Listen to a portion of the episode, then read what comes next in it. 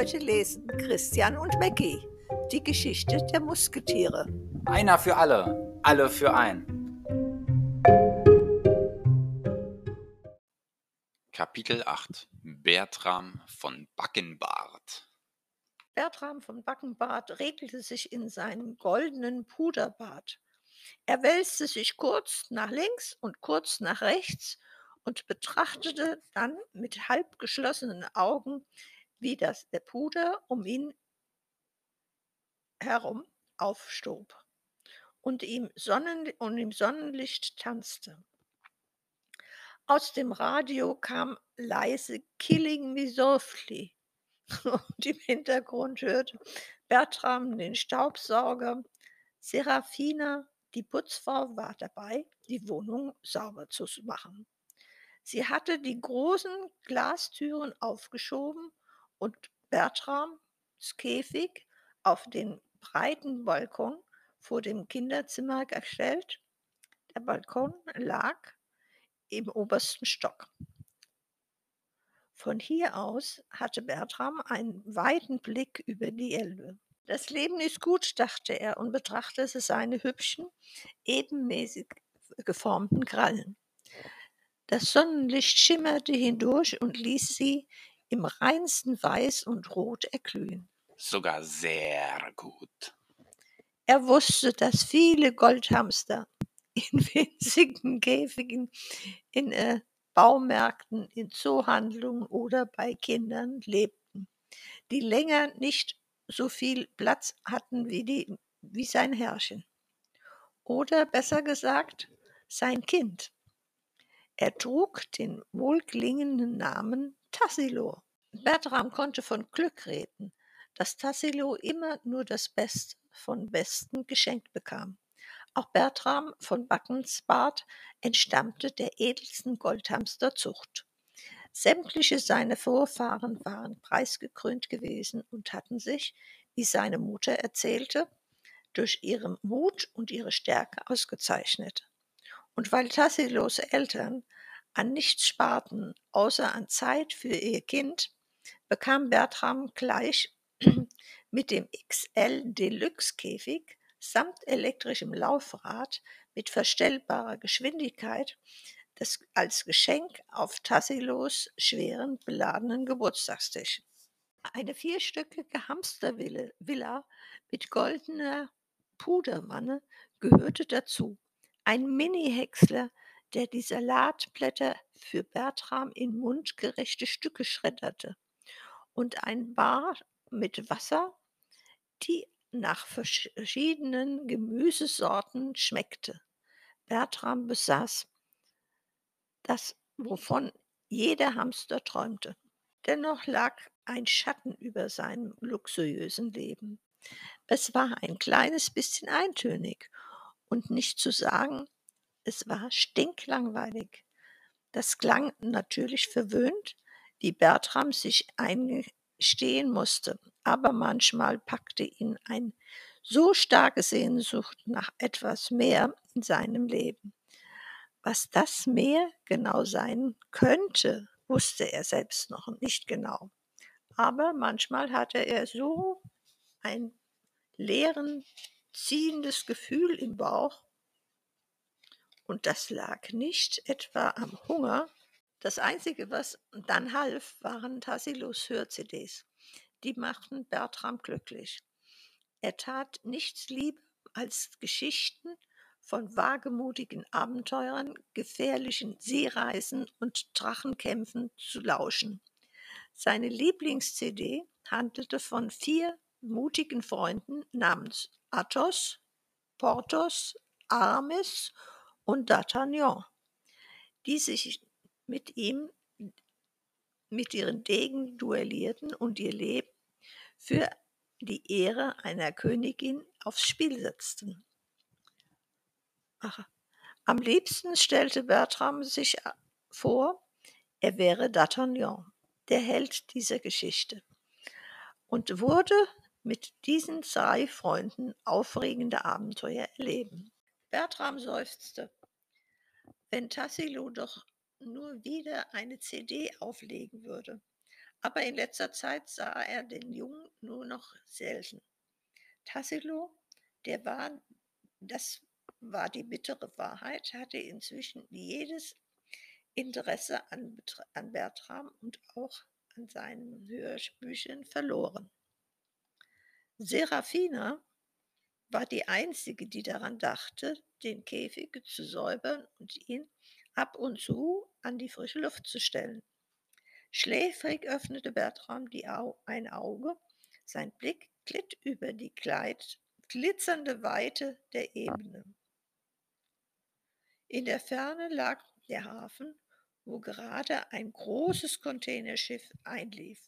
Plötzlich fing sein elektrisches Laufrad an zu summen. Bertram öffnete überrascht beide Augen und lugte über den Rand seiner goldenen Badewanne. In seinem Laufrad bewegte sich etwas. Das Rad drehte sich so schnell, dass es auf Stufe 3 eingestellt sein musste. Bertram griff seinen goldenen Plastikdegen, der neben der Wanne lag. Tassilos Mutter hatte diesen Degen früher für ihre Fruchtcocktails benutzt, um Maraschino-Kirschen und Ananasstücke aufzuspießen. Als sie irgendwann aufhörte, Cocktails zu mixen, war Bertram eines Nachts aus dem Käfig geklettert und hatte vier dieser Degen erbeutet. So war er allzeit bereit, sollte solche Gefahren vor der Pforte stehen. Und nun endlich passiert etwas in seinem Leben. Erwartungsvoll tänzelte er mit dem Degen in der Hand auf sein Rad zu. En garde! rief er. Dann hörte Bertram das Wort Katzenkleister. Es war ganz leise, aber deutlich. Und es kam nicht aus dem Laufrad, sondern aus der Regenrinne. Über dem Balkon. Bertram schaute hinauf. Serafina hatte nach der Reinigung die Käfigtür über dem Laufrad offen gelassen. Bevor Bertram sie schließen konnte, waren die zwei Angreifer aus der Regenrinne auf ihn herabgesprungen.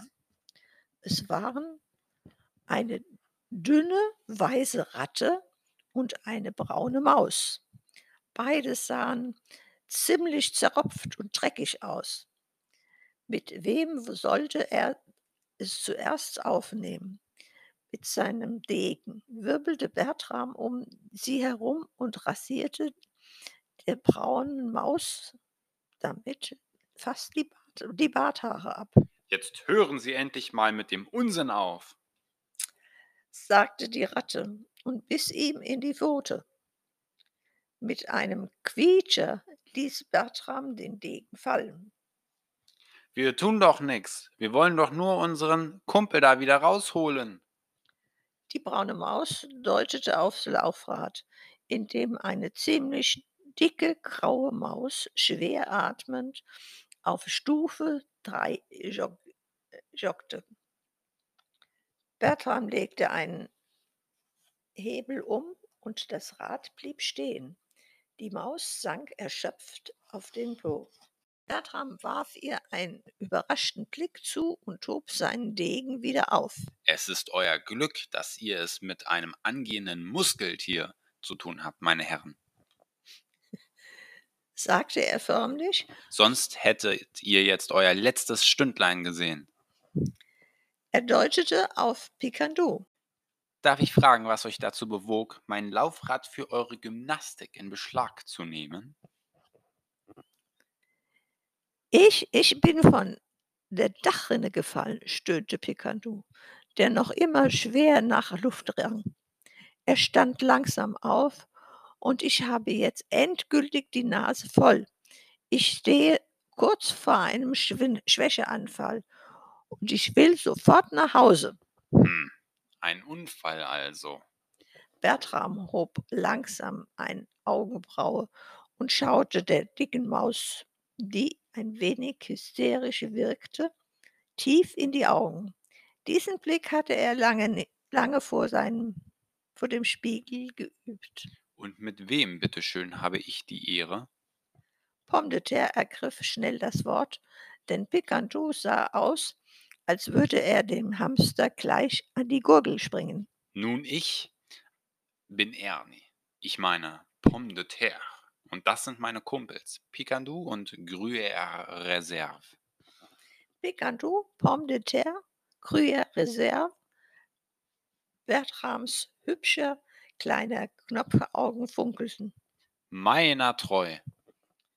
Rief er, das klingt. Das klingt ja fast wie die Namen der drei Muskeltiere. Ein Lächeln breitete sich über seine Hamsterbacken aus. Muskeltiere Gruyère schaute an, sich an und seine zwei Kumpels herunter. Von vielen Muskeln konnte da wohl kaum die Rede sein. Danke, das ist sehr freundlich, aber Muskeltiere sind wir nun gar nicht, Noch nicht, aber ihr könntet es werden. antwortete Bertram. Er lispelte leicht, das lag an seinen großen Vorderzähnen. Mit meiner Hilfe.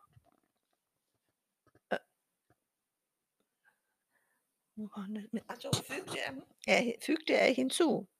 Er verneigte sich, indem er ein Füßchen nach vorne schob und die Arme ausbreitete. Bertram von Backenbart, sehr erfreut. Entschuldigung, sagte terre. aber für Muskelübungen haben wir jetzt partout keine Zeit. Wir müssen. Aber wieso so eilig, meine Herren? fragte Bertram und zog wieder die Au- Augenbraue fragend hoch. Genau das tat tatsächlich ein Muskeltier auf dem Titelbild der Hörbuch, des Hörbuchs. Nun, wir müssen unserem Kumpel hier Pomme de terre deutete auf Gruyère, in einer wichtigen persönlichen Angelegenheit helfen. So, so. Und was handelt es sich denn? fragte Bertram neugierig. Er hat sein Gedächtnis verloren und sucht seine Familie. Picantou, der inzwischen wieder etwas ruhiger atmete und wandte sich an seine Freunde. Ich für meinen Teil möchte jetzt endlich nach Hause, und zwar sofort. Bertram tat, als hätte er ihn ni- nicht gehört. Er trat näher. Das klingt ja sehr geheimnisvoll. Gibt es denn schon Hinweise? Na ja, Pomme de terre sah Gruyère Reserve an. Ein Bild auf einer Briefmarke, flüsterte Gruyère Reserve, von einem Passagierschiff, ihr seid also Schiffsratten? wollte Bertram wissen. Schiffsmaus, korrigierte Pomme de terre. Maus, Maus? fragte Bertram leicht und erstaunt. Gruyère Reserve nickte. Schiffsmaus. Aber mehr weiß ich auch nicht, Das wird ja immer spannender. rief Bertram und betrachtete die Ratte neugierig. Hier lag offenbar ein Geheimnis verborgen. Bitte, ich verlange eine Erklärung. Das ist alles nicht ganz so leicht zu erklären. sagte Pomme de terre und wand sich zum Gehen. Wir müssen erst einmal den Hafen finden. Wartet! Rief Bertram. Nicht so schnell. Wie wäre es mit einem kleinen Imbiss, bevor ihr weiterzieht? Er deutete auf die Bar und drückte auf, die, auf ein Knöpfchen und der Automat spuckte ein paar frisch geschredderte Salatblätter aus. Und vielleicht noch was zu trinken für die Herren? Fügte er hinzu, Wasser mit Karottengeschmack? Salat? Rübe oder Apfel? Die drei zögerten, sie hatten tatsächlich großen Durst, nachdem sie erschöpfen, nach dem erschöpfenden Vormittag. Aber nur kurz, sagte Picardot. Sie schlürften das Wasser und kosteten die Salatblätter, Wenn ihr wollt, zeige ich den Herren noch meine bescheidene Hütte. sagte Bertram.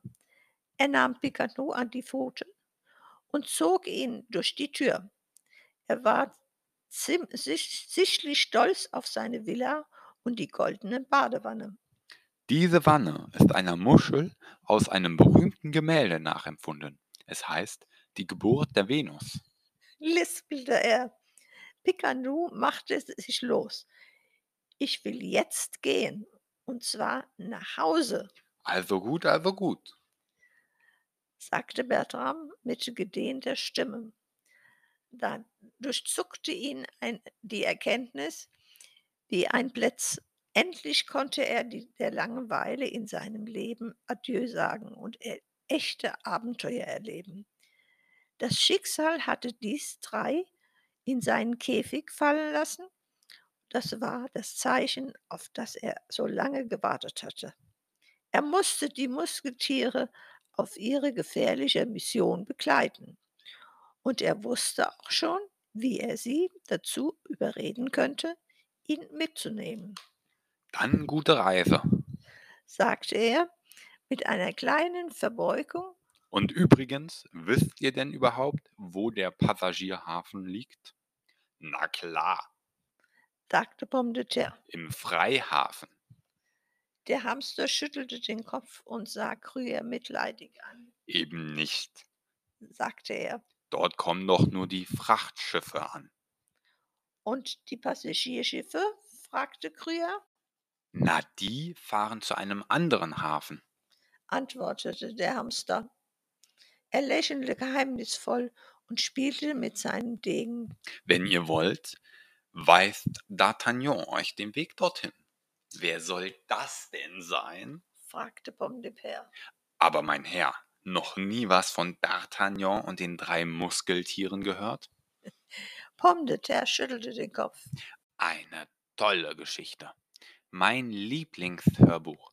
Die drei Muskeltiere waren mutige Helden und unzertrennliche Freunde, die sich gegenseitig geholfen haben. So wie ihr. Danke, ein anderes Mal, sagte Picantou. Wiedersehen. Wartet! Der Hamster stob in seine Villa. Die drei sahen sich fragend an, Komm, wir hauen lieber ab, bevor der Knallkopf zurückkommt. flüsterte Pomme de Terre. Aber was ist, wenn er wirklich den Weg zum Passagierhafen weiß? fragte Krüger.